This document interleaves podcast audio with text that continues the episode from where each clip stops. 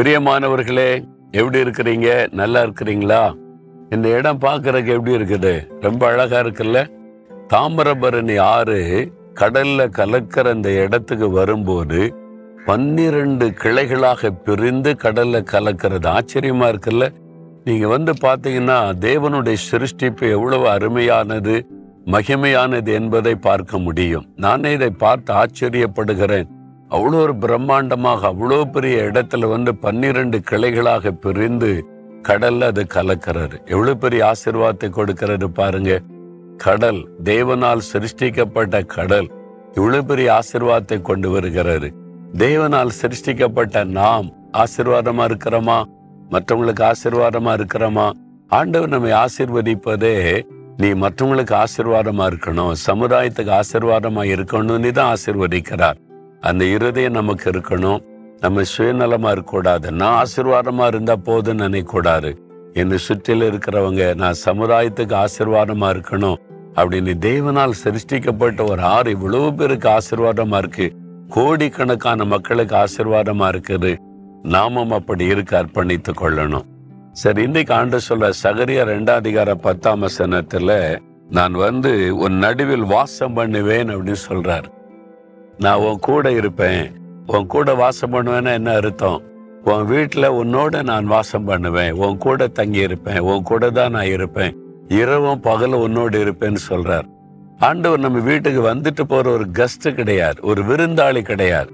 அவர் சொல்றார் நான் உன் குடும்பத்துல ஒருவர். நான் உன் கூடவே இருப்பேன். உன்னுடைய தகப்பன் உன்னுடைய சிநேகிதன் உன்னுடைய மூத்த சகோதரன்.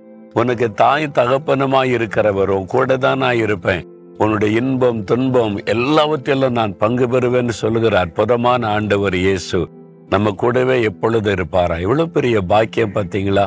அவர் என்னை எங்கேயோ தேடி போக தேவையில்லை. உங்க வீட்டுல உங்களோட நான் வாசம் பண்ணுகிறேன்னு சொல்றார். எப்பவுமே அதை உணர்ந்திருக்கிறீங்களா? எங்க வீட்டில் இயேசு இருக்கிறாரு. எங்க வீட்டுல எப்பவுமே இயேசு இருக்கிறாரு. அவருடைய பிரசன்னத்தை உணர முடியும்னு உங்களால சொல்ல முடியுதா? அவரோட நீங்க பேசுறீங்களா? நீங்கள் ஜெபிக்கும் போது அவரோட பேசலாம். துதிக்கும் போது அவர் மகிழ்ச்சி அடைவார்.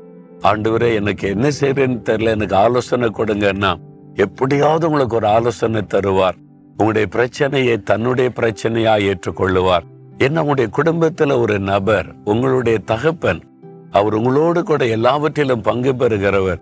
எவ்வளவு ஒரு அற்புதமான ஆண்டவரை நான் பெற்றிருக்கிறோம் பாத்தீங்களா அவர் சொல்ற நான் உன்னோடு வந்து வாசம் பண்ணுவேன். உன்னை விட்டு விலகவும் மாட்டேன்.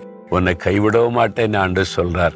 ஒரு விருந்தாளி வந்தா நம்மளை விட்டு ஒரு குறிப்பிட்ட நேரம் இருந்துட்டு போயிடுவாங்க ஆனா ஏசு அப்படி போக மாட்டேன்னு சொல்றார். நான் விலகவும் மாட்டேன் நான் போகவும் மாட்டேன் உன் கூடவே இருப்பேன் என்று சொல்லி.